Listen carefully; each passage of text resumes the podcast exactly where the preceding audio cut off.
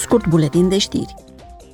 Comisia pentru Afaceri Externe va organiza mâine o audiere despre relațiile Uniunii Europene cu America Latină, o regiune de o importanță strategică pentru Uniune. Cele două partenere împărtășesc o istorie îndelungată de valori și culturi comune.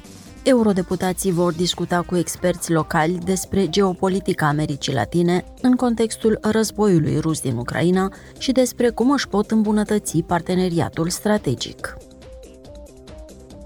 Comisia pentru Drepturile Femeii și Egalitatea de Gen va organiza mâine la Bruxelles o audiere pe tema Perspective de gen în domeniul apărării, păcii și securității. Se va pune accentul pe impactul conflictelor armate asupra femeilor și fetelor. Ieri a fost Ziua Internațională a Diversității Biologice. Măsurile de refacere a biodiversității au constituit tema de anul acesta.